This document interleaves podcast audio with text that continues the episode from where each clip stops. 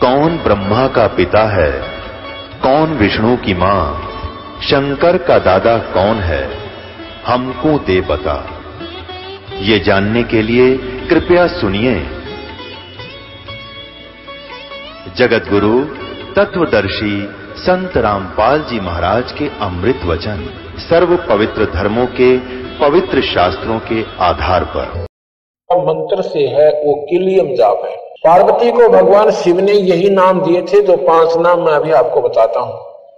और इनसे नाम से मुक्ति होगी, बाकी अन्य भगवान गणेश की मूर्ति बनाकर कितनी पूजा कर लो, वो कति प्रसन्न नहीं होगा। भगवान की, भगवान गणेश जी की जो कमल है, वो कमल में वो खजाना गड़ा हुआ है, और ये किलियम उसकी चाबी है। वो किलियम इस चाबी से वो चैनल ऑन हो जाएगा। और फिर भगवान गणेश के लोक में रिद्धि और सिद्धियों के भंडार भरे हुए हैं। फिर वो सुरती उनको देखेगी, वो चार्ज हो जाएगी आत्मा। और फिर भगवान गणेश के गुण उसमें आ जाएँगे, वो अपना लाभ उठाया करेगी, भगवान गणेश उन पर प्रसन्न होंगे, तब उनके काम सरेंगे।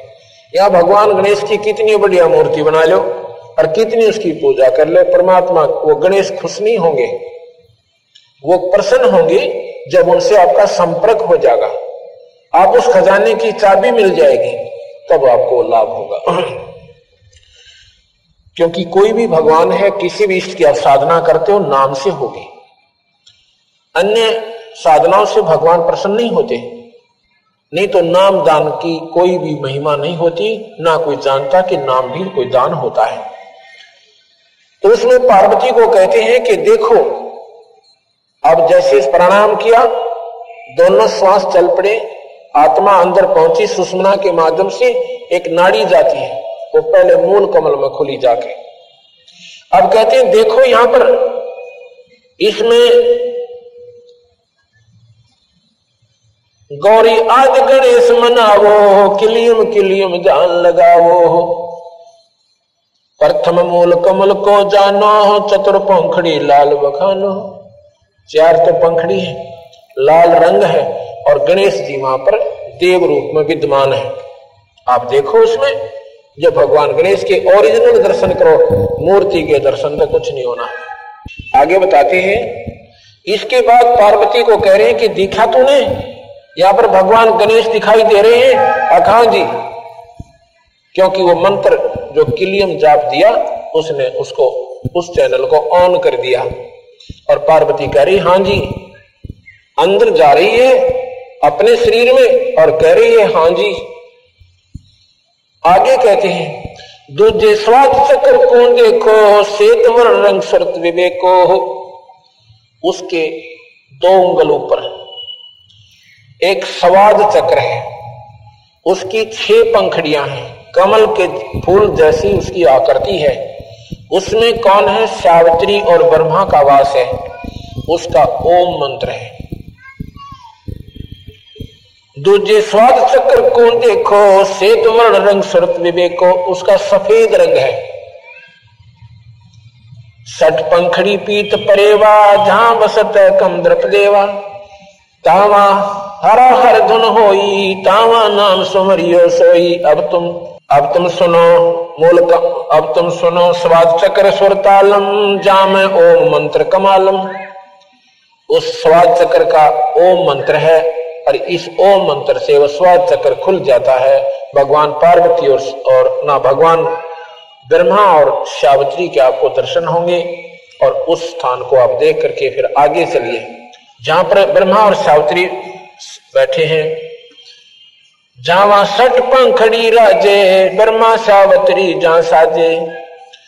ऊपर मनसा कमल मुरारी जावा विष्णु नाश त्रिपुरारी जावा अष्ट पंखड़ी राजे, जावा जावा लक्ष्मी शक्ति विराजे तावा हरियम हरियम गाजे। उस स्वाद चक्र के ऊपर नाभि कमल आता है, नाभि कमल। ये सुंडी जो होती है, इसके बिल्कुल पीछे नाभि और रीढ़ की हड्डी के अंदर, वहाँ पर कहते हैं, बता रहे हैं कि भगवान विष्णु जी का वो कमल है, उसकी आठ पंखड़ियाँ हैं। और उसका के मंत्र है? हरियम उसकी चाबी है। ये मंत्र जाप करो, ये कमल ऑन हो जाएगा, यानी ये चैनल ऑन हो जाएगा, और आपने दिखाई देगा वहाँ पर भगवान विष्णु और लक्ष्मी। और फिर देखना ये हर हर मनुष्य में यही है। हर हर स्त्री में यही है। मानव शरीर, परमात्मा पाने के लिए बहन और भाइयों के लिए भगवान ने खुली छुट्टी दे रखी। इसमें कोई स्त्री पुरुष में कोई भिन्नता नहीं है। जो चैनल हमारे लगे हुए हैं, ये सब समान है। इसमें जाति और मज़हब से कोई संपर्क नहीं। तो इनको जो हम देख ले। ना तो मज़हब दो बने ना भक्ति न्यारी रहे। कोई कोई साधना बताता है, कोई कोई साधना बताता है। ये हमारी मनमुखी साधना है, जिन्होंने इस शरीर को ढूंढा नहीं। और शास्त्रों को खोजा नहीं। जब ये शास्त्र और हमारे अंदर के कमल एक मिल जाएँगे, फिर हमारी भक्ति श्रेष्ठ है और हम अपना सही मार्ग पर चल रहे हैं। तो यहाँ पर क्या बता रहे हैं? विष्णु जी का कमल है, जिसकी आठ पंखड़ियाँ हैं और उसका हरियम मंत्र है। उस हरियम मंत्र से वो कमल खिल जाएगा ये कमल क्या है? जैसे आपने देखा होगा ना, ब्लेडर होता है, ब्लेडर। जो बच्चे गेंद खेलते हैं, वो हवा रहित तो जब होता है, वायु नहीं होती तो चिपक जाता है। ऐसे वो पंखड़ियाँ चिपकी हुई है। ये जिनकी भक्ति नहीं बनी हुई, ये पंखड़ियाँ हर कमल की ऐसे बूसी पड़ी है, ऐसे चिपकी हुई है। इस नाम के जापते उनमें हवा भरी जाती है। अधिक नाम जाप करना पड़ेगा। तो वो धीरे धीरे धीरे धीरे ऐसे खिल जाएँगे और बिल्कुल ऐसे कमल बन जाएगा। जब वो खिल जाएँगे तो उनके बीच में एक बहुत टिकारी सी होती है, एक सुई की नोक टिक ऐसी, एक रोशनी सी निकलेगी। फिर ये आत्मा रोशनी को जल्दी कैच करती है। उस रोशनी के ऊपर इतनी ध्यान देती है कि एकदम दूरबीन सी बन जाती है। और उस कमल के अंदर हो रही सब प्रक्रिया उस हंस को सामने दिखाई देती है। उस लोक में भगवान विष्णु दिखेंगे और साथ में लक्ष्मी माँ दिखेगी और फिर आपको उस नाम की कमाई से वो कमल खिल जाएगा और आपके भगवान विष्णु की प्राप्ति होगी। ऐसे तुम स्थान उस लोक में स्थायी स्थान पाओगे। उसके बाद क्या बताते हैं कि यहाँ हृदय कमल है। ये दोनों सतनों के जो निशान हैं, इनके पैरेलल आ जाइए यहाँ और बिल्कुल बैकबोन के पीछे।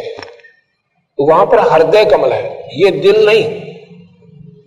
एक कमल है नारा, हृदय मन बीच में, मध्य। उसमें बारह पंखड़ी का एक अंतड़ियों की बनी हुई कमल के फूल की आकृति है, उसकी बारह पंखड़ियाँ, यानी पतियाँ हैं। और उसमें सोहम मंत्र है उसका। उस सोहम नाम से वो खिल जाता है और खुल जाता है, चैनल ऑन हो जाता है। भगवान शिव के लोक की, पार्वती और शिव आपने दिखाई देंगे। और फिर आपकी भक्ति उस लोक की प्रफुल्लित हो जाएगी।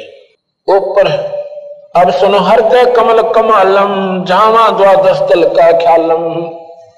अब तुम हृदय कमल कमालम, उस हृदय कमल को के कमाल दिखाता हूँ, उसके अंदर हो रहे खेल दिखाता हूँ। उसमें द्वादश दल का ख्यालम, द्वादश माने बारह। बारह कमलों का एक फूल है। जावा शिव शक्ति बीराजे सोहम नाद अनंत धुन गाजे। उसमें भगवान शिव और पार्वती, शक्ति माने माई। उसमें भगवान शिव और पार्वती यानी शक्ति रहते हैं। उनका सोहम जाप है। इस जाप से वो कमल खिल जाएगा और आपको भगवान शिव के लाभ प्राप्त होने शुरू हो जाएँगे। ऊपर सोटस कमल समूला, जावा नाम श्री रंगतुल्ला अब देखो, ये कंठ कमल है। ये कंठ है हमारा। इसके पीछे, इसके सामने, और जहाँ पर ये रीढ़ की हड्डी बैंड होती है, थोड़ी सी ऐसे ऊपर आके। वहाँ पर एक ऐसा चौड़ा सा स्थान है। उसमें सोलह पंखड़ी का कमल है। उसमें ये सेना वाली माया, आदि माया, अष्टंगी, आदि भवानी, ये इसका कमल है। इसका सीरियम जाप है, सीरियम। और सीरियम जाप से ये कमल, ये चैनल खुल जाता है। और उस माई का जो भी वहाँ पर आपको दिखाई देगा वो स्वयं देखने से ही बनेगा। दो दल कमल परेखा ध्यानो, दो दल कमल परे खो ध्याना ब्रह्मरंद्र की घाटी जाना बंकापुर बंकी है, नगरी घाट बाट कुछ पंथ न डगरी। अब क्या बताते हैं? इसके ऊपर चलो आगे। तिरकुटी आएगी। उसमें दो दो पंखड़ियों का कमल है। एक पंखड़ी सफ़ेद है, एक काली है। यहाँ से ऊपर एक और नाम चलता है। उसको सत्य नाम कहते हैं। वो फिर आपको तिरकुटी से ऊपर आगे लेके जाएगा। उसके बाद क्या है? यहाँ पर एक एक हज़ार पंखड़ी का कमल है। ये जो शिखा है ना शिखा चोटी जिसे कहते हैं। इसके नीचे एक हज़ार पंखड़ियों का एक कमल बना हुआ है। उसमें निरंजन भगवान रहते हैं। ज्योति निरंजन जिसको निरंकार ईश्वर कहते हैं जिसको प्रकाश में परमात्मा कहते हैं जिसे ब्रह्म कहते हैं। और उनका जो उनको प्राप्ति क्या है? उसकी विधि न्यारी है। इन यहाँ तक तो ये कमल इन मंत्रों से खुल जाएँगे। उसके बाद एक श्वास का सिमरण होता है। उस श्वास के सिमरण से हम उस निरंजन के लोक में पहुँचेंगे। ये यहाँ के पंतांजलि योग दर्शन, वशिष्ठ योग, इसमें केवल सहस्रार कमल तक के मार्ग तक का ही मार्गदर्शन है। अब हमारा यहाँ से मार्ग और ऊपर को शुरू होता है।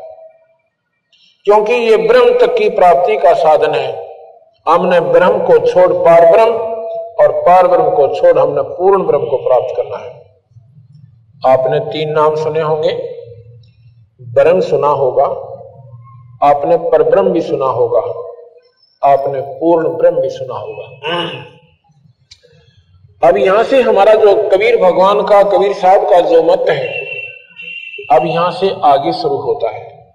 पार्वती ने सेंसर और कमल तक की उपलब्धि की, इन पाँच नामों का जाप किया, उनको चौथी मुक्ति प्राप्त हुई। जब तक भगवान शिव रहेंगे, पार्वती उनके साथ रहेगी, अब मरेगी नहीं।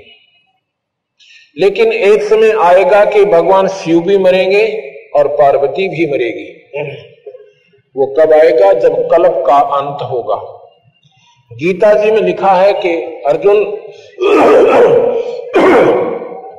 जब ये कल्प अंत होगा, ना ब्रह्मा रहे ना विष्णु रहे, ना शिव रहे, और ना इनके ये लोक रहे, ना स्वर्ग रहे, केवल उस टाइम एक ब्रह्म लोक रहेगा। ब्रह्म लोक क्या है? ये आपको थोड़ी कथा सुनाता हूँ, क्योंकि हमारी जो कबीर साहब की जो प्रक्रिया, कबीर साहब के बारे में जानकारी हम क्या बताना आपको चाहते हैं, वो इस कथा के बाद शुरू होगी। जब तक हमारे आपने ये कथा याद नहीं होगी, जो मैं अब सुनाने जा रहा हूँ, तब तक आप A B C B Kabir साहब के बारे में नहीं जान सकते। इस कथा को मैं रोज़ाना सुनाऊँगा पाँच, छह दिन। क्योंकि ये इस कथा के बिना हमारे सारे शास्त्र अधूरे हैं इनकम्प्लीट हैं। आपने विष्णु पुराण पढ़ा हो, उसमें लिखा है कि विष्णु सर्वशक्तिमान है, और विष्णु जी से ही ब्रह्मा और शिव की उत्पत्ति हुई है। अगर नहीं पढ़ा हो तो ये मेरे पास रखा है। इसको पढ़ सकते हो। अच्छा फिर शिव प्राण में क्या लिखा है कि भगवान शिव से ये शिव महाप्राण है। भगवान शिव से ब्रह्मा और विष्णु की उत्पत्ति हुई। आप देखना, मैं क्या कहना चाहूँ सो आपने सत्संग बहुत सुने होंगे, क्योंकि जो पुण्यात्मा है, वो परमात्मा की तलाश में है। और ढूंढते भी रहना चाहिए, घूमते भी रहना चाहिए, ज्ञान सब संतों के सुनने चाहिए। लेकिन जब आपका समय आएगा, अपने आप आपको ज्ञान हो जाएगा कि हम कहाँ खड़े थे। ये देवी भागवत महापुराण, ये पढ़िए, इसमें क्या लिखा है कि ये ब्रह्मा विष्णु महेश की माता है। शेरा वाली, ये ये जो माता आप देख रहे हो शेर पे, ये ब्रह्मा विष्णु महेश की माता है, तीसरे सकंद में हो इसको और इनके पिता कौन है? ज्योत निरंजन सनातन भगवान और यह इनकी माँ से ती, तीनवा की ब्रह्मा विष्णु महेश की ये माता है और इनके पिता कौन है? ज्योत स्वरूपी निरंजन ब्रह्म सनातन भगवान। गीता जी के पाँचवें अध्याय के गीता जी के चौदहवें अध्याय का तीन चार पाँच श्लोक पढ़िए। उसमें यही निरंजन भगवान कहता है ब्रह्म कहता है भगवान कृष्ण के शरीर में प्रवेश करके एक हज़ार भुजा का भगवान है वो काल निरंजन। उसको काल निरंजन भी कहते हैं। तो वो कहता है कि प्रकृति तो मेरी पत्नी है, प्रकृति कौन? ये शेरा वाली। और ये सब संसार इसी से उत्पन्न होता है। आगे कहते हैं कि ब्रह्मा, विष्णु, महेश ये प्रकृति से उत्पन्न हुए। इस सेना वाली से उत्पन्न हुई चौदहवें अध्याय का तीसरा, चौथा और पांचवा श्लोक आप पढ़ सकते हैं। अब मैं के बताना चाहूँ तो इन सारे शास्त्रों को सुचारू करेंगे कबीर साहब के ज्ञान से। आपने ब्रह्म सुना पर ब्रह्म सुना और पूर्ण ब्रह्म सुना, लेकिन इसका भेद नहीं पाया। हम किसी विद्वान पुरुष से पूछते थे कि ब्रह्म और परब्रह्म में क्या अंतर है? वो कहते थे, वही ब्रह्म है, वही पर ब्रह्म है। ऐसा नहीं है। दाता और परदादा। एक तो फादर, एक ग्रांड फादर, और एक ग्रांड फादर का भी फादर, उसको परदादा कहते हैं। एक तो दादा ग्रांड फादर, और ग्रांड फादर का भी पिताजी, उसको परदादा कहते हैं हम, परदादा। यानी दादा से भी बड़ा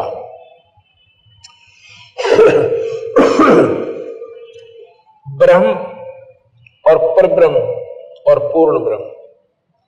ये तीन परमात्मा है, ये तीन भगवान है। ब्रह्म इक्कीस ब्रह्मांड में इसकी प्रभुता है। इस ब्रह्म के तीन बेटे हैं, ब्रह्मा विष्णु महेश। इन तीनों को तीन लोक का राज्य दे रखा है। तीन लोक के अंदर इनकी प्रभुता है, ब्रह्मा शरीर बनाता है, विष्णु पालता है और शिव जी संहार कर देता है। ये काहे को ऐसा क्यों करते हैं ये? नहीं मालूम, हम बताएँगे। एक समय की बात है, एक धर्मदास नाम के सेठ थे, वो भी जैसे हम अपनी साधनाओं पर आरूढ़ हैं, वो भी ऐसे आरूढ़ थे। राम और कृष्ण के तगड़े उपासक थे, उपवास रखते थे, एकादशी का व्रत रखते थे, तीर्थों पर घूम कर अपनी मुक्ति चाहते थे। सौभाग्यवश एक दिन कबीर भगवान उन्हें मिल जाते हैं। सतगुरु कबीर भगवान आकर उस नादान आत्मा को कहते हैं कि जो तू साधना कर रहा है तो असंख्यों बार कर चुका भाई। कभी स्वर्ग चलाएगा कभी नरक चलाएगा कभी चौरासी में धक्के खाए कि तुम्हारा जन्म मरण नहीं मिट पाया। उसने पूछा, भगवान, फिर कहानी किस हिसाब से वो समझाइए। कबीर साहब बताते हैं कि हम सभी आत्मा पहले सतलोक रहते थे। सतलोक पूर्ण ब्रह्म परमात्मा का स्थान है। सतलोक सतपुरुष पूर्ण ब्रह्म, उस पूर्ण ब्रह्म का स्थान है। हम सभी आत्माएँ वहाँ रहती थी। ये कुछ भी नहीं था। अभी आपने आरती में सुना है कि अदली आरती अदल पठाऊं, युगन युगन काले खा लिया भगवान कबीर साहब गरीबदास सिंह से, कबीर साहब से पूछा कि भगवान फिर हमें पूर्ण विवरण दीजिए। तो उसमें क्या बताते हैं कि अदली आरती अदल पठाऊं और युगन युगन का लेखा लाऊं जा दिन ना थे पिंड नहीं प्राणा नहीं पानी पौन जमी असमाना कच्छ मच कूरम ना काया, और चंद सुरद ने दीप बनाया। शेष महेश गणेश ना ब्रह्मा नारद सारद ना विश्वकर्मा सिद्ध चौरासी ना तैतीसो, नौ अवतार नहीं चौबीसो। ये पाँच तत्व ना ही गुण तीना, नाद बिंद ना ही घटसीना चित्र गुप्त ना बाजी धर्म राय ना पंडित का जी जब कुछ भी नहीं था यहाँ पर। ना ये ब्रह्मा था, ना विष्णु था, ना शिव था। ना ही ये लोग थे, ना ये पाँच तत्व से जिससे सारी सृष्टि बनाई गई। तो उसमें क्या था? जादिन दो दो कार अनंत युग बीते। ढूंढो कार अनंत युग बीते। अनंत युग ढूंढो कार में चले गए। जा दिन कागज़ कहो किन जीते। तो भगवान से पूछा, कबीर साहब से तो आप कहाँ थे उस समय? जा दिन थे हम तगत खवासा।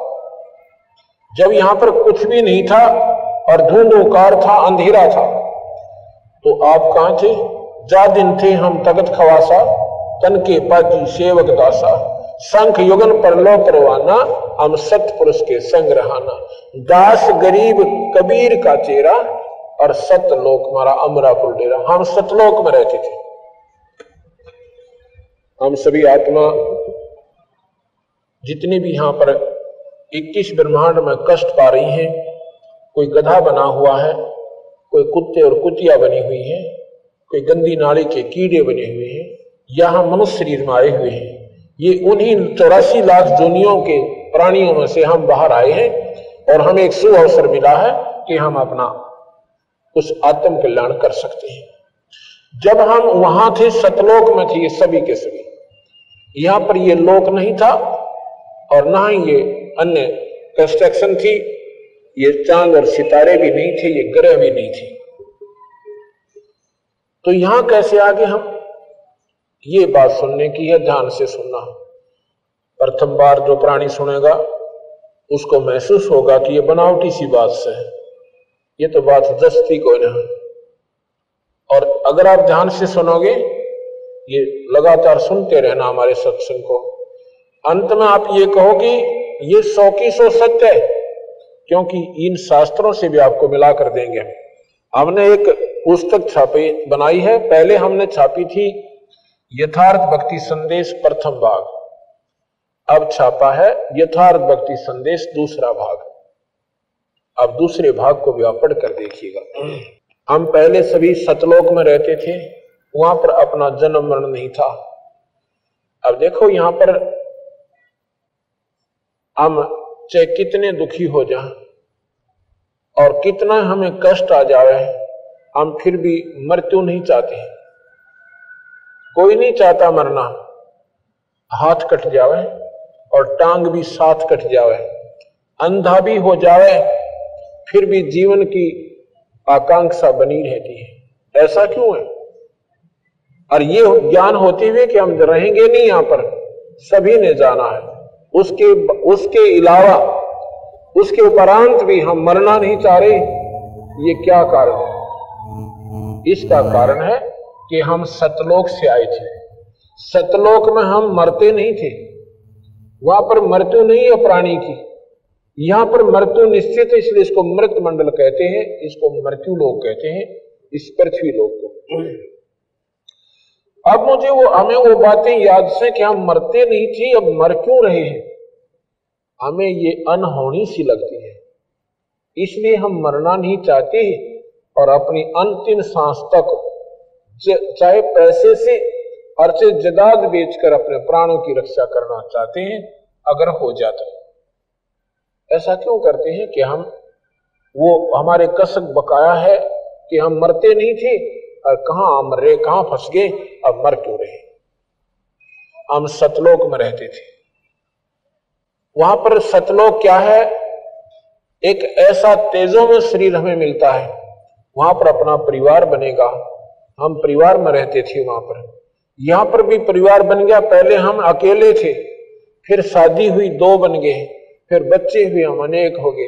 अब इन बच्चों में और पोते और पोतियों में देवते देवतियों में हमारा कितना प्यार और कितना उनमें लगाव बन गया।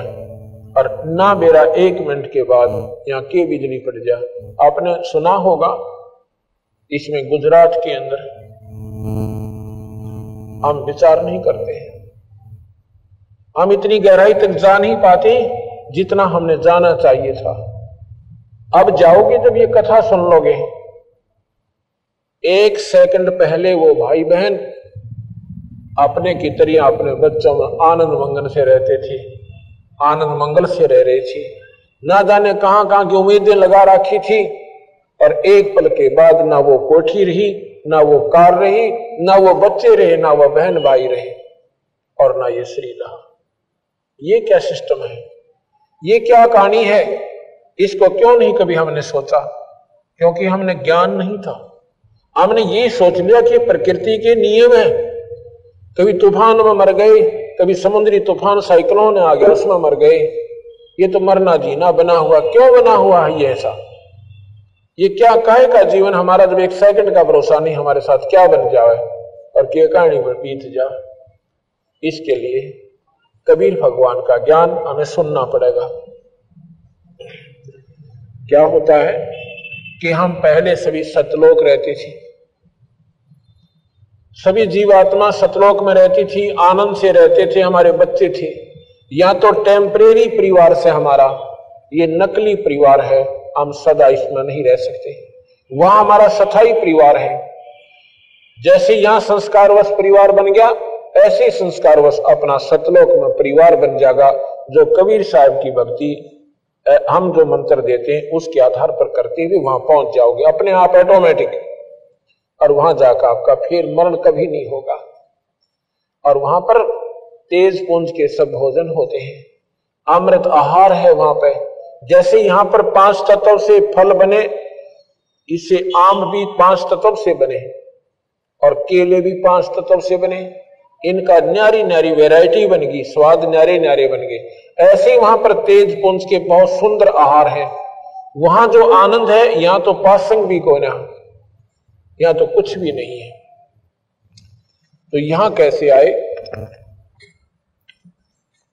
सतलोक में सतपुरुष परमात्मा है, उसे पूर्ण ब्रह्म कहते हैं। सतपुरुष ने सतलोक की सृष्टि बनाई। वहाँ की न्यारे न्यारे लोक और द्वीप बना दिए। वहाँ पर बहुत सुंदर न्यारे न्यारे द्वीप बने। ये नकल है सारी। इक्कीस ब्रह्मांड जो है सतलोक में बनी हुई वस्तुओं की नकल है, पर ये पाँच तत्व से बनाई गई। एक तो सोने से बने और एक बने मिट्टी से। इतना अंतर समझ लीजिए, ये पाँच तत्व मिट्टी है और सतलोक सोना है। सभी हम सतलोक में रहते थे। वहाँ पर इस पार ब्रह्म को पार अचिंत नाम के एक पुत्र को, जो सतपुरुष का पुत्र है, उसको कहा गया कि आप यहाँ के ये कंस्ट्रक्शन करो सतलोक की। उस अचिंत ने अपनी सबद शक्ति से इस पार ब्रह्म की उत्पत्ति की, जिसे अक्सर पुरुष कहते हैं। उसने अपना सहयोगी बना दिया कि अब तू इसकी कंस्ट्रक्शन कर यहाँ की सतलोक की। पारब्रह्म जो है, वहाँ पर अमृत सरोवर है। अमृत सरोवर में जाकर और आनंद से लेट जाता है, निंद्रा आ जाती है। और काफ़ी वर्षों तक सृष्टि वहाँ लोक नहीं रचे जा रहे हैं, सतलोक के। तो पता चला, सतपुरुष ने कहा कि वो चिंत खड़ा हो, आवाज़ नहीं सुनी। उसमें एक अमृत तत्व से एक अंडा बनाया। उस अंडे को उस अमृत सरोवर में डाल दिया। बहुत बड़ा अंडा। एग और जब वो अमृत में उस सरोवर में जा रहा है, गड़गड़ गड़गड़ करता हुआ तो पार ब्रह्म की आँखें खुल जाती हैं। निंद्रा भंग हो जाती है। जब निंद्रा भंग होती है, इंसान एक कोपित नज़र से देखता है, जो कच्ची नींद उठ जाते हैं। कच्ची निद्रा भंग होती है तो कुछ क्रोध से सा होता है। उस कोप से, उसने दृष्टि से देखा, किसने पार ब्रह्म ने तो उस अंडे को देखा तो वो फूट जाता है। अंडा अंडा दो भाग हो जाता है। उसमें से इस ब्रह्म की उत्पत्ति हुई। अब ध्यान से सुनना। उस अंडे से इस निरंजन की उत्पत्ति हुई ज्योति निरंजन की। ज्योति निरंजन कहो, इसे ब्रह्म कहो। तो जब ये अंडा फट गया, उसमें वो निकला, आकाशवाणी हुई सतपुरुष की। उन्होंने कहा कि तुम दोनों बाहर आओ। परब्रह्म से कहा कि तेरी ड्यूटी लगाई थी कि तूने यहाँ सृष्टि रचनी थी, या की कंस्ट्रक्शन करनी थी। और तू निंद्रा में था, इसलिए हमने तेरे को जगाने के लिए ये अंडा छोड़ा था। अब तेरी दृष्टि से ये फूट जाने से इसमें से ज्योत निरंजन निकला। अब उन तीनों को अचिंत, पारब्रह्म और ब्रह्म। ब्रह्म कहो, ज्योत निरंजन कहो, इसे काल भगवान कहो। और परब्रह्म, ये तीनों एक लोक में रहने लगे। कुछ दिनों के बाद इस ज्योत निरंजन के मन में आता है कि ये स्थान हमारे लिए बहुत कम है। बाकी सोलह भाई हैं, वो तो नारे नारे रह रहे हैं और हम एक लोक में रह रहे हैं। तो इसके मन में के खरपतवार हो गया कि मैं अपना न्यारा राज रचू और राज पाने के लिए तप करना होता है। सत्तर युग तक इस काल भगवान ने, ज्योत निरंजन ने, इस ब्रह्म ने सत्तर युग तक उस पूर्ण ब्रह्म परमात्मा का आसरा तकिया और तप किया। हम अपने पिता, अपने पूर्ण परमात्मा सत्य पुरुष को, पूर्ण ब्रह्म को, उसकी तरफ़ से हम उल्टे हट गए और उस जो तपस्या कर रहा था, उसमें हमारी आस्था बन गई। इंटरनल कनेक्शन हो गया उनसे। अंदर से कसक बन गई। अपने मालिक ने भूल गए। आकाशवाणी हुई थी कि नादानो, इसकी नादानी को मत देखो। ये अच्छी क्रिया नहीं है जो ये कर रहा है, पर हमारे मन में जैसे बच्चा हो ना, वो जहाँ आसक्त हो गया होएगा तो सारा परिवार उसको मना करो, वो मानता नहीं। ऐसे हम इंटरनल कनेक्शन उसमें कर बैठे, ऊपर से ऐसे बैठे रहे। लेकिन पूर्ण ब्रह्म परमात्मा जानी जान थी, हमारी हृदय की भावना जानते थे। उन्होंने क्या किया? जब सत्तर युग तप किया, उसने मांगा कि क्या चाहता है बोलो। तो निरंजन कहने लगा, मुझे जीव दे दो भगवान। मेरा अकेले का मन नहीं लगता। भाई, जीव जब दूँगा, इनमें से कोई जाना चाहती है जीवात्मा ये यहाँ की? तो आप ले सकते हो। ऐसे जीव मैं अपनी मर्ज़ी से नहीं दूँगा। इनसे पूछो, अगर कोई तेरे साथ जाना चाहता है तो हम तो सारे तैयार बैठे थे, क्योंकि उसके ऊपर आसक्त हो गए थे। वो बहुत प्यारा लगा था हमें ये ज्योति निरंजन क्यों इसने वो तेरे की सत्तर युग तप किया, एक टांग पकड़ा होके? और फिर सत्तर युग तप किया, ओहो, ये तो बहुत कमाल कर दिया। और ये बीमारी आज हमारा लगी हुई है। हम किसी साधु को अगर तपस्या करते हुए देख लें और कहते हैं, ये महात्मा बारह वर्ष से खड़ा है, बैठता को नहीं है। तो उसका प्रतिफल क्या होगा? उसका रिज़ल्ट क्या होगा? इसका हमने नहीं बेरा। पर हम नो ज़रूर जानते हैं, भाई, है बहुत मुश्किल काम है जो ये कर रहा है। और कुछ ना कुछ इसको बहुत अच्छी प्राप्ति होगी। नहीं। तप से राज राज मदमानम जन्म तीसरे शुक्र सवानम। तप का प्रतिफल क्या होगा? इस जन्म में जो तपस्या कर रहे हैं, अगले जन्म में छोटे मोटे पद पोस्ट गवर्नमेंट में हिस्सा हो जाएगा। कोई डिप्टी कमिश्नर बन जाएगा, कोई डी, डिस्ट्रिक्ट मजिस्ट्रेट लग जाएगा, कोई पाँच साल एमएलए या एमपी रह जाएगा, कोई मंत्री के पद न पाकर राज़ी हो जाएगा, और तीसरे जन्म में कुत्ते की जूनी में जाएँगे गधे बनेंगे जो राम नाम को नहीं जपते। तब से कोई प्राप्ति अच्छी नहीं होती। तब से राज और राज जब राजा बन जाता है ये प्राणी, इसमें बहुत अभिमान हो जाता है। अभिमान वश इतने आंदस कर बैठता है कि फिर अगले जन्म में पशु दुनिया में चला जाता है, गधा और कुत्ता बन जाता है। ये मुक्ति का मार्ग तप नहीं है। लेकिन हमारे लिए तो एक महान काम नज़र आया था कि वो तिरे की, देखो तो ये कितने दिनों से खड़ा है। तो जी हम अपने मालिक न भूल गए।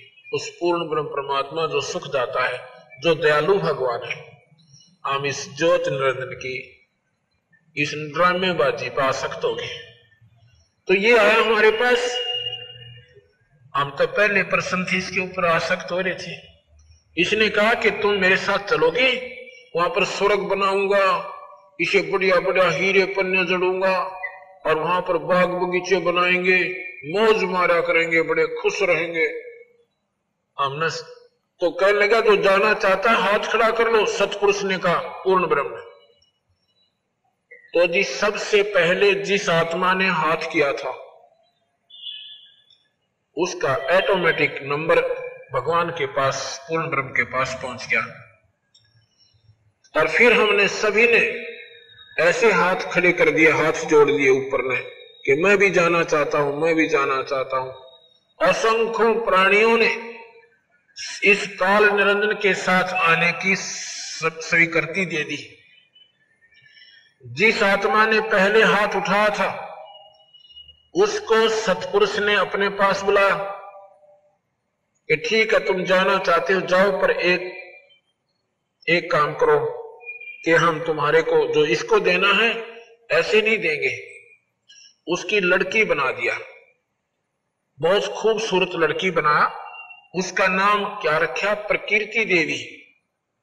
जिसको अष्टंगी कहते हैं, जगदम्बिका भी उसका नाम रखा गया आठ भुजा जिसकी है। वो सुंदर लड़की बना दी। उसमें दो भुजा थी। बाद में ये अपनी शक्ति प्रदर्शन के लिए आठ भुजा दिखा सकती है।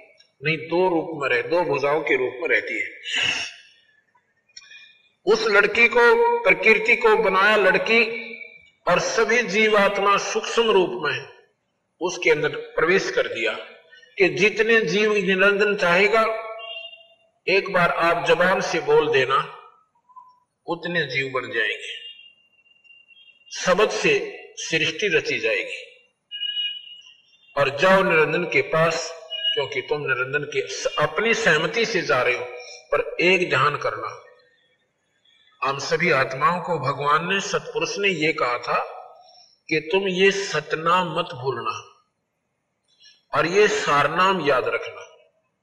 यदि तुम्हें वहाँ कोई आपत्ति हो है, इस सतनाम और सारनाम का एक बार सिमरण करना हृदय से कसक के साथ फिर मैं तुम्हें वापस ले आऊँगा। तो हमने सोचा बहुत अच्छा हो गया कि सतनाम और सारनाम है याद रख लेंगे वो और नाम है ये सतनाम और सारनाम, ऐसे नहीं। वो नाम न्यारे हैं, ये तो उनका एक वैसे प्रतीक बताता हूँ। तो जी, वो लड़की जो है इस काल निरंजन के पास, इसका नाम बाद में काल पड़ा, पहले ज्योत निरंजन था। ज्योत निरंजन के पास, ब्रह्म के पास वो लड़की लाकर छोड़ दी। और कहा कि निरंजन जितने जीव तू कहेगा, ये लड़की एक बार मुँह से बोलेगी उतने जीव बन जाएँगे। ऐसा कहकर के उसको लड़की दे दी गई। अकेली लड़की को पाकर इस ज्योत नंदन के मन में एक विशेष विकार उत्पन्न हो गया। वो कामातुर हो गया और अपने आव भाव को बदलकर बुरी नज़र से उस लड़की को देखने लगा। उसकी गंदी गतिविधि को देखकर माई ने कहा इस लड़की ने कहा कि निरंजन मेरे पास सब शक्ति है। जितने जीव तो कहेगा मैं बना दूँगी, पर यह गंदी सृष्टि शुरू मत कर, पर नहीं माना। एक भी नहीं सुनी, इतना काम वश हो गया कि उस लड़की को ज़बरदस्ती करना चाहा। वो लड़की भी तो उसी बाप की बेटी थी, सूक्ष्म शरीर बनाया और उसके पेट में समा गई। वहाँ से पुकार की कि पिताजी, इस निरंजन ने मेरे साथ ऐसे ऐसे दुर्व्यवहार किया। मैंने अपनी इज़्ज़त की रक्षा के लिए इसके पेट में शरण पाई है। मेरी रक्षा करो। अब कबीर साहब कहने लगे, यानी सतपुरुष कहने लगे, देखा ना, ये कर दिए ड्रामे सरोस ने अपने पुत्र सहजदास से कहा कि जाओ, उसके पेट से लड़की को निकाल दो। और इस लड़की को इसको देकर 21 ब्रह्मांड समेत सतलोक से नीचे पटक दो। इस काल इसका आज के बाद इसका नाम काल होगा। एक लाख जीव रोज खाएगा, सवा लाख पैदा करेगा। ये ऐसी गलती का परिणाम इसको भोगना पड़ा और हम अपने पिता ने छोड़ के अपने मालिक ने छोड़ के इस नकली पति के अंदर आस्था कर ली। अपने पति को भूल के, उस सतपुरुष पूर्ण ब्रह्म को भूलकर हम इस नकली पति में आसक्त हो गए। और इस नकली पति ने फिर मारे गिला के बनाई। 21 ब्रह्मांड समेत वहाँ से निकाल दिया और शराप लग गया एक लाख जीव रोज खाने का और सवा लाख उत्पन्न करने का। आज से तेरा नाम काल होगा। इस काल की एक हज़ार भुजा है। इक्कीस ब्रह्मांड को लेकर ये बहुत दूर आ गया। और साथ में लड़की उसके पेट से निकाल कर दे दी, क्योंकि वो वचनबद्ध होकर दी थी और साथ में उसकी मर्ज़ी से वो आई थी। अब उस माई ने फिर विनय की, निरंजन, मेरे पास समझ सकती है। जितने जीव तू कहेगा मैं बना दूँगी। यह गंदी सृष्टि शुरू मत कर, पर नहीं माना। ज़बरदस्ती शादी की और तीन बच्चे उत्पन्न हुए। बड़े का नाम ब्रह्मा रखा, दूसरे का विष्णु रखा और तीसरे का शंकर भगवान। इन तीनों को ड्यूटी दे दी, जब ये सियाणे हो गए और स्वयं अंतर ध्यान हो गया और माई से कहा आज के बाद मैं किसी को दर्शन नहीं दूँगा। मैं ऐसे लोक में रहूँगा, ना ब्रह्मा आ सकेगा ना विष्णु आ सकता, ना शिव आ सकता, ना कोई साधक वहाँ आ सकता। मैं उस ऐसे लोक में रहूँगा। और तू ऐसे करना, माई से कहा, किसको? इस जगदमिका को, प्रकृति देवी को, कि जब ये बच्चे सियाणे हो जाए, इनको सागर मंथन पर भेज देना। जो जो वस्तु निकले, इनको एक एक बांट देना। जब ये बच्चे सियाणे हुए, इनको सागर मंथन पर भेजा। सागर मंथन में पहले चारों वेद निकले, वेद ब्रह्मा ने लिए, और उसने इनको पढ़ा, पढ़कर पाया कि इसमें भगवान और है, हमारा पिता कोई और है। तो माई ने कहा माई से पूछा करते थे कि माँ, हमारा पिता कौन है? माई कहती थी, बेटा, मैं ही तुम्हारा पिता हूँ, मैं ही तुम्हारी माँ हूँ। क्यों कहती थी ऐसे? क्योंकि उसने परण कर लिया था निरंजन ने। आज के बाद मैं किसी को दर्शन नहीं दूँगा। अगर माँ कह देती कि तुम्हारा पिता ऐसे ऐसे वहाँ रहता है, और बच्चे कहते हम तो पिता के पास जाएँगे। और बच्चे जिद ला लेते तो माँ कहाँ ले जाती ना वहाँ माई जा सकती, ना ब्रह्मा विष्णु महेश जा सकते। इसलिए माँ ने झूठ बोल दिया कि बेटा, तुम्हारा कोई पिता को नहीं, तुम्हारा पिता नहीं है। मैं तुम्हारी माँ हूँ, मैं तुम्हारा पिता हूँ। जब वेद पढ़े ब्रह्मा ने, उसमें पाया कि सृष्टि का एक और मालिक है। इक्कीस ब्रह्मांड का कोई और मालिक है, जिसका नाम ब्रह्म है। उसकी साधना पाने की क्या है कि योग समाधि है। ध्यान लगाएँगे और पिता के दर्शन कर लेंगे। तो ब्रह्मा बोला, माँ, आप झूठ बोलती हो। अब कैसे माँ, बेटा, कि वेदों में लिखा है कि हमारा मालिक हमारा पिता और है उसका ज्योत में शरीर है, यानी प्रकाश में परमात्मा है। मैं उसको ढूंढूँगा, वेदों में विधि लिख रखी है, समाधि लगाऊँगा। माई कहने लगी, बेटा, समाधि लिख रखी है पर पावक होना। शेरा वाली कहती है ब्रह्मा के पुत्र, ये तुझे मिलेगा नहीं। अग्नि माँ तू फिर झूठ बोलती है। ब्रह्मा ने चार युग तक समाधि लगाई और निरंजन के दर्शन नहीं हुए, ब्रह्म के दर्शन नहीं हुए। आखिर में आकाशवाणी हुई निरंजन की, कि सृष्टि क्यों नहीं रची जा रही? माई ने कहा कि तेरा जेठा बेटा वो तेरी खोज में गया हुआ है। मेरी नहीं मानता है। उसको कह दो कि मैं दर्शन नहीं दूँगा, वापस आ जावे माई ने एक लड़की बनाई समझ शक्ति से उसका नाम गायत्री रखा कि जा बेटी गायत्री, अपने भाई को जगाला उसने जाकर ब्रह्मा को जगाया कि ब्रह्मा, आप वापस चलो और माँ बुला रही है और उसके जो है, तेरे बिना सृष्टि रची नहीं जा रही है। ब्रह्मा कहता, गायत्री, मैं चल तो पढ़ू पर माँ के आगे झूठा हो जाऊँगा।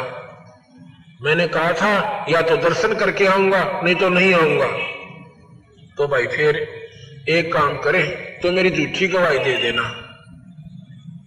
गायत्री से ये ब्रह्मा कहता है कि मेरी झूठी गवाही दे देना कि मैंने पिता के दर्शन हुए। तो मैं चलू, नहीं तो मैंने शर्म आवे। माँ के सामने नहीं जाऊँगा। गायत्री बोली, एक काम करते हैं, मैं एक लड़की और तैयार कर देती हूँ समझ शक्ति से। उसने अपनी समझ शक्ति से एक लड़की और तैयार की और कहा कि, अब हम तीनों आप, दोनों आपकी गवाह बन जाएँगे। अब चलो। यहाँ पर ऐसी प्रक्रिया लिखी है कि हम यहाँ बता भी नहीं सकते आपको। ऐसा उनका जो व्यवहार वहाँ पर था। तो क्या होता है? तीनों अपना सलाह मशोरा करके आ जाते हैं। माता पूछती है कि बेटा गर्मा अखामा पिता के दर्शन हुए अकोगे माता जी भाई को प्रमाण बताओ कि ये दोनों गवाह हैं इनसे पूछो। उनसे पूछा क्यों भाई? तुम्हें दर, इसने दर्शन हुए पिता के? कहा जी हमारे सामने दर्शन देकर गए वो तो? अब माई ने सोचा बड़ी भाई, कमाल की बात होगी। मुझे तो कहता मैं किसी को दर्शन नहीं दूँगा, पृथ्वी इधर से उधर हो सकती है। और इधर से इनको दर्शन दे दिए तो वो माई अक्षुब्ध होकर निरंजन से नाराज़ होकर अपने पति थे और एक तरफ़ बैठ जाती है, कहती, संभाल तेरे डमडमे ने मुझे कहता है, दर्शन नहीं दूँगा, इनको तूने दर्शन दे दिए। आकाशवाणी आती है उस निरंजन की, ब्रह्म की, कि ये तीनों झूठ बोल रहे हैं। मैंने कोई दर्शन नहीं दिए इनता ही आकाशवाणी जब हुई तो माई आई करड़ी हो गए। और गुस्से में आकर कहती कि, नादानो, तुम झूठ बोलता है ब्रह्मा। मेरे को आकाशवाणी हुई तुम्हारे पिता की कि मैंने दर्शन नहीं दिए, ये झूठ बोलते फिर वो सहम गए, घबरा गए अगर तो थारी पोल पाट गई। हंसने लग गए, कहने लगे, माँ, मैंने तो सोची थी कि माँ का आगे नो का नो जाऊँगा मैंने शर्म लगेगी। और मैं तो झूठ बोल दी थी। तीनों ने हमने मिलकर झूठ बोलती थी। तो ब्रह्मा को श्राप दे दिया, माता ने, इस शेरा वाली ने, प्रकृति देवी ने, कि तेरी जग में पूजा नहीं होगी। और तेरे जो विद्वान होंगे ना, तेरे अनुयायी, जो ज्ञानी पुरुष बन जाएँगे, वो तेरे जैसे डोंगी और पाखंडी होंगे। दुनिया ने ठगा करेंगे, झूठ निरी बोलिया करेंगे, सच्चाई नहीं बताया करेंगे। और गुमराह कर देंगे सभी को। ब्रह्मा बेहोश हो जाता है, ये बात सुनकर। गायत्री को श्राप दे दिया कि तू गऊ बनेगी। और उसको उपवती थी, तीसरी, दूसरी लड़की उसको श्राप दे दिया कि तू गंदी जड़ी बूटी होगी। गंदगी में रहा करेगी तो ने झूठ बोला ऐसे ऐसे गलत काम भी किए। जब ये तीनों को श्राप दे चुकी तो आकाशवाणी हुई उस काल निरंजन की, कि प्रकृति तेने श्राप नहीं देना चाहिए था। अब मैं तुझे श्राप देता हूँ, कि तू पार्वती तो द्रौपदी बनेगी, द्वापर युग में, और तेरे पाँच पति होंगे। अब माई कहती है कि निरंजन कितने नाच नचाले, तेरे वश होगी। अपनी गलती से मर गई मैं तेरे ऊपर, और फंस गई तेरे क्यों कर नाच नचाले। ठीक है, एक तरफ़ तो कहता है कि सृष्टि चलाओ, इन बच्चों को डराऊं, धमकाऊं नहीं तो यहाँ कैसे सृष्टि चलेगी? ऊपर से मेरे को श्राप दे रहा है। ठीक है, मैं तेरे वश हूँ, कुछ भी कर ले। तो वही ये शेरा वाली पार्वती बन का आई थी। ना पार्वती के क्षमा करना, ये द्रौपदी का, उसी का अवतार थी। अब क्या होता है? दो, दूसरी बार फिर सागर मंथन करवाया जो बच्चे सियाणे हो गए बड़े बड़े हो गए दूसरी बार जब सागर मंथन हुआ तो तीन लड़कियाँ निकली सागर मंथन में। बड़ी का नाम सावित्री रखा, ब्रह्मा से ब्यादी दूसरी का नाम लक्ष्मी रखा, विष्णु से व्याधि। और तीसरी का नाम उमा रखा जो शिव से शंकर जी आकर शादी कर दी। और यहाँ से ये काल निरंजन की सृष्टि शुरू होती है। अक्सर पुरुष एक पेड़ है, निरंजन वाकी डार। ये तीनों देवा शाखा है भाई, पात्र संसार। ध्यान से सुनना इस दोहे को। अक्सर पुरुष है पर ब्रह्म और निरंजन है ब्रह्म। और तीनों देवा फिर शाखा है, ये पात्र अक्सर पुरुष एक पेड़ है। यानी पर ब्रह्म एक पेड़ है और ब्रह्म उसकी डार डार माने मोटी डारी। एक तो तना जो नीचे निकले, ज़मीन से ऊपर, उसको तो समझो पर ब्रह्म उसका मोटा डाला लगा हुआ, मोटी मोटी तना है, वो डार है। उसको समझो, यो निरंजन। और उस मोटी डार का फिर तीन शाखा है। ये ब्रह्मा विष्णु में लेकिन जो जड़ रूट है, नीचे जो रूट रहेगी ना, जड़ वो पूर्ण ब्रह्म है। अब यहाँ ध्यान से सुनना, इस एक दोहे से। इस एक ही दोहे में सारी सृष्टि को महाराज ने बता दिया पर ब्रह्म एक पेड़ है और ब्रह्म बाकी डार और ब्रह्मा विष्णु शाखा है, ये पात रूप संसार। ये समझ लो इसको। और रूट कौन है? वो पूर्ण ब्रह्म है। जहाँ से सारी सृष्टि निकल कर आई है। अब यहाँ पर आपको मैं कबीर साहब की वाणी सुनाता हूँ, और इससे आपको ज्ञान होगा। ये जो कथा मैंने आपको बताई है, इसको कथा मत समझना। ये सच्चाई से परिपूर्ण समझना धर्मदास जी को कबीर साहब बताते हैं, धर्मदास ये जग बोराना, कोई न जाने पद निर्वाणा यही कारण मैं कथा पसारा, जग से कहिए एक राम रहा आप ये पाँच छह दिन सत्संग अवश्य सुनना। इसमें आपको परमात्मा की परिभाषा आज तक आपने नहीं सुनी होगी। वो सुनाई जाएगी और तभी आप परमात्मा की तरफ़ एक विशेष रुचि बनाओगे कि भगवान है क्या? परमात्मा कहते किसे है? यही कारण मैं कथा पसारा, जग से कहिए एक राम नियारा। राम क्या चीज़ है? उसे गॉड कहो, राम कहो, अल्लाह कहो खुदा कहो, रब कहो। ये भाषा भिन्न शब्द है। शक्ति एक ही है।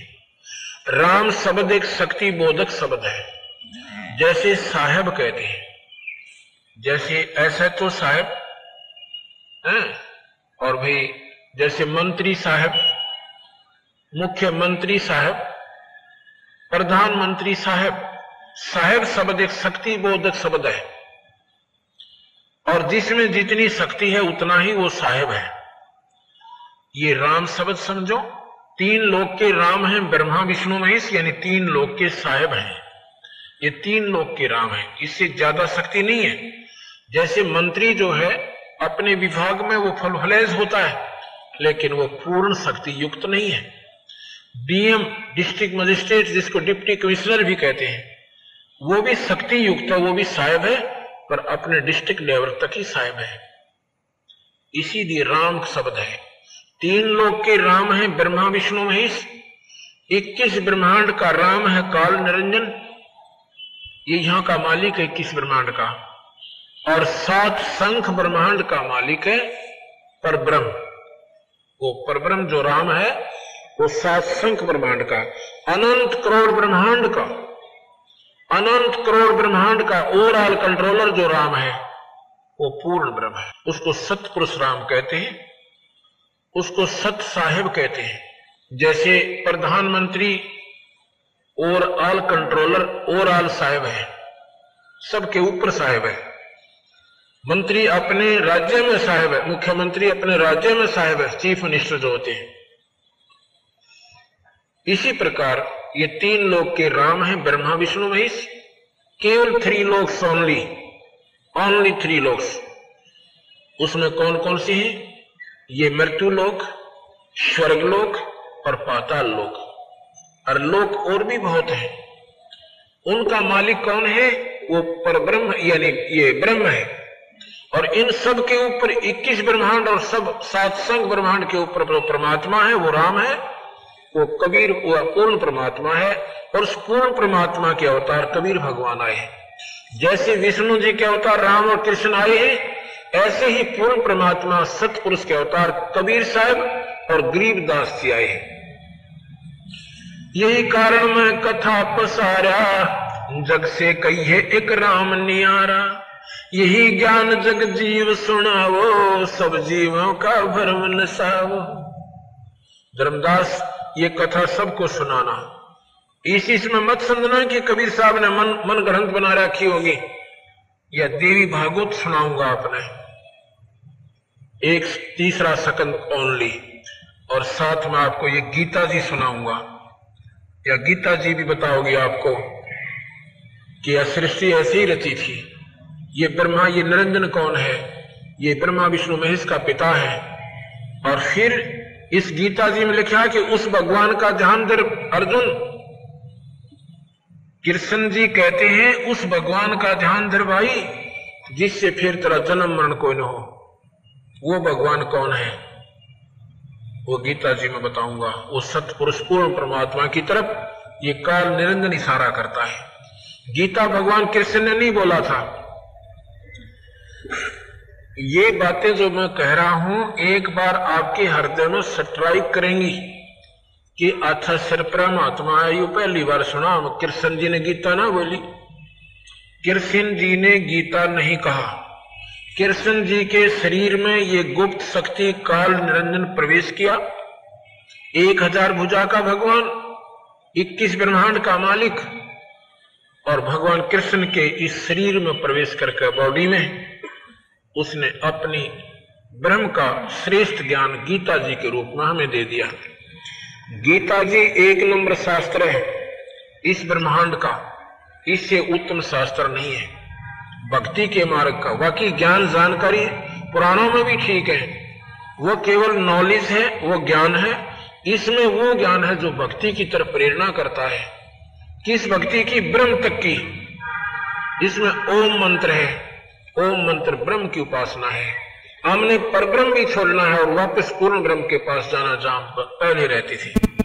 ब्रह्म की साधना से आपको स्वर्ग, नरक, चौरासी लाख दुनिया, स्वर्ग, नरक, चौरासी लाख दुनिया ये आपकी नहीं मिट सकती। लेकिन पूर्ण ब्रह्म की साधना से आपका जन्म मरण नहीं होगा। इस स्वर्ग से भी उत्तम स्थान आपको मिलेगा। यही कारण, यही ज्ञान जग जीव सुनावो, सब जीवों का भरम नसावो यही बातें, ये कथा सबको बताना और सबका भरम मिटाना। अब मैं तुमसे कहूँ, चिताई, तेरे देवन की उत्पत्ति वाई। अब मैं धर्मदास तुझे बताता हूँ, ध्यान से सुनना। क्या इन तीनों देवताओं की उत्पत्ति कैसे ये पैदा हुई? कुछ संक्षेप कहूँ, गौराई, सब संशय तुमरे मिट जाई। बरम गए जग वेद पुराना, आज राम का मर्म न जाना। ये भोली भारी आत्मा वेदों और पुराणों में उलझ गई। उस आदि राम का, उस परमात्मा का किसी ने भेद नहीं जाना, सतपुरुष का भेद किसी ने बेरा नहीं पाटा ज्ञान नहीं हुआ। राम राम सब ज्ञानी सुने सो हृदय लाई, मूर्ख सुने तो गुम नहीं आई। जो विचारवान पुरुष होंगे, जो बहन भाई, जब हमारा सत्संग सुनो, एकदम निरपेक्ष हो जाना। इष्टवादी मत बनना। ईष्टवादी बनकर सुनोगे तो ये बात आपको खटकती रहेंगी और ज़्यादा खटक जाएँगी। आप एकदम बिल्कुल साफ़ कोरे कागज़ बन जाना थोड़ी देर के लिए और फिर ये ध्यान से सुनो। क्या कहते हैं? ज्ञानी सुने तो हृदय लगाई, मूर्ख सुने तो गम नहीं पाई।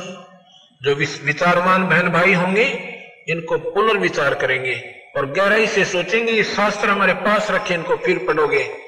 ये शास्त्र किसी जाति मज़हब के नहीं है। नहीं, ये उस समय लिखे गए थे जब कोई जाति थी, ये मज़हब नहीं थे। जातियाँ वर्ण आधार पर थी कर्म आधार पर थी। अब तो हमने परंपरा बना दी। जो चाम का काम नहीं करते, उनको भी चमार कह रहे हैं अब। चरमकार कौन होते हैं जो चाम का काम करे, वो किसी जाति के भी तो उस जब ये लिखे गए थे, ना कोई हिंदू था, ना मुसलमान था, और ना ही कोई सिख या ईसाई था, ये मानव मात्र के, यानी बहुत पुरातन शास्त्र हैं आत्म कल्याण के लिए। जब हम इन शास्त्रों को देखते, कहते थे, हिंदुओं के हैं, हिंदू भी ना थे उस समय। महाभारत में आपने सुना हिंदू कहीं?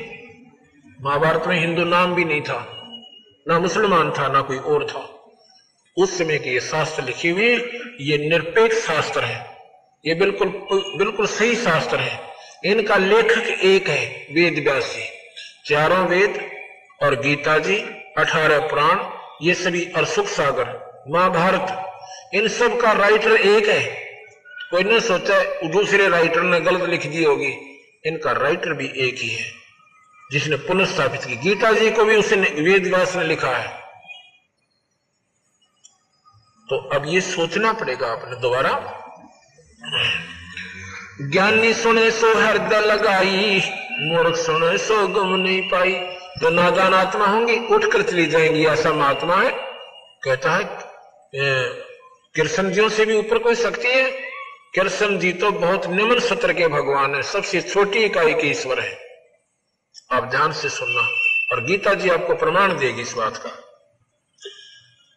माँ अष्टंगी पिता निरंजन ये जम जा, ये जम दारुण बनसन अंजन। पहले कीन निरंजन राई, पीछे से माया उपजाई। उस पूर्ण परमात्मा ने पहले निरंजन की उत्पत्ति की, ब्रह्म की, और पक्षित या माया बनाई, यानी असेरा वाली ये प्रकृति बनाई। माया रूप देख अति शोभा, देव निरंजन तन मन लोभा। इस माई का सुंदर रूप देख के, इस काल निरंजन के मन में नीचता आ गई इसका तन मन उसकी तरफ़ आकर्षित हो गया। माँ अष्टंगी पिता निरंजन, ये जब दारुण वंशन अंजन। पहले कीन निरंजन राई, पीछे से माया उपजाई। माया रूप देख अति शोभा, देव निरंजन तन मन लोभा। कामदेव धर्मराय सताए, देवी को तुरंत धर खाए। पेट से देवी करे पुकारी, हे साहब मुझे ले वो उभारी। धर्मराय की ने भोग बिलासा, माया को रही तब आशा। तीन पुत्र अष्टंगी जाए, ब्रह्मा, विष्णु, शिव नाम धराए। तीन पुत्र अष्टंगी अष्टांगी ये शेरा वाली ने पैदा किए तीन पुत्र अष्टंगी जा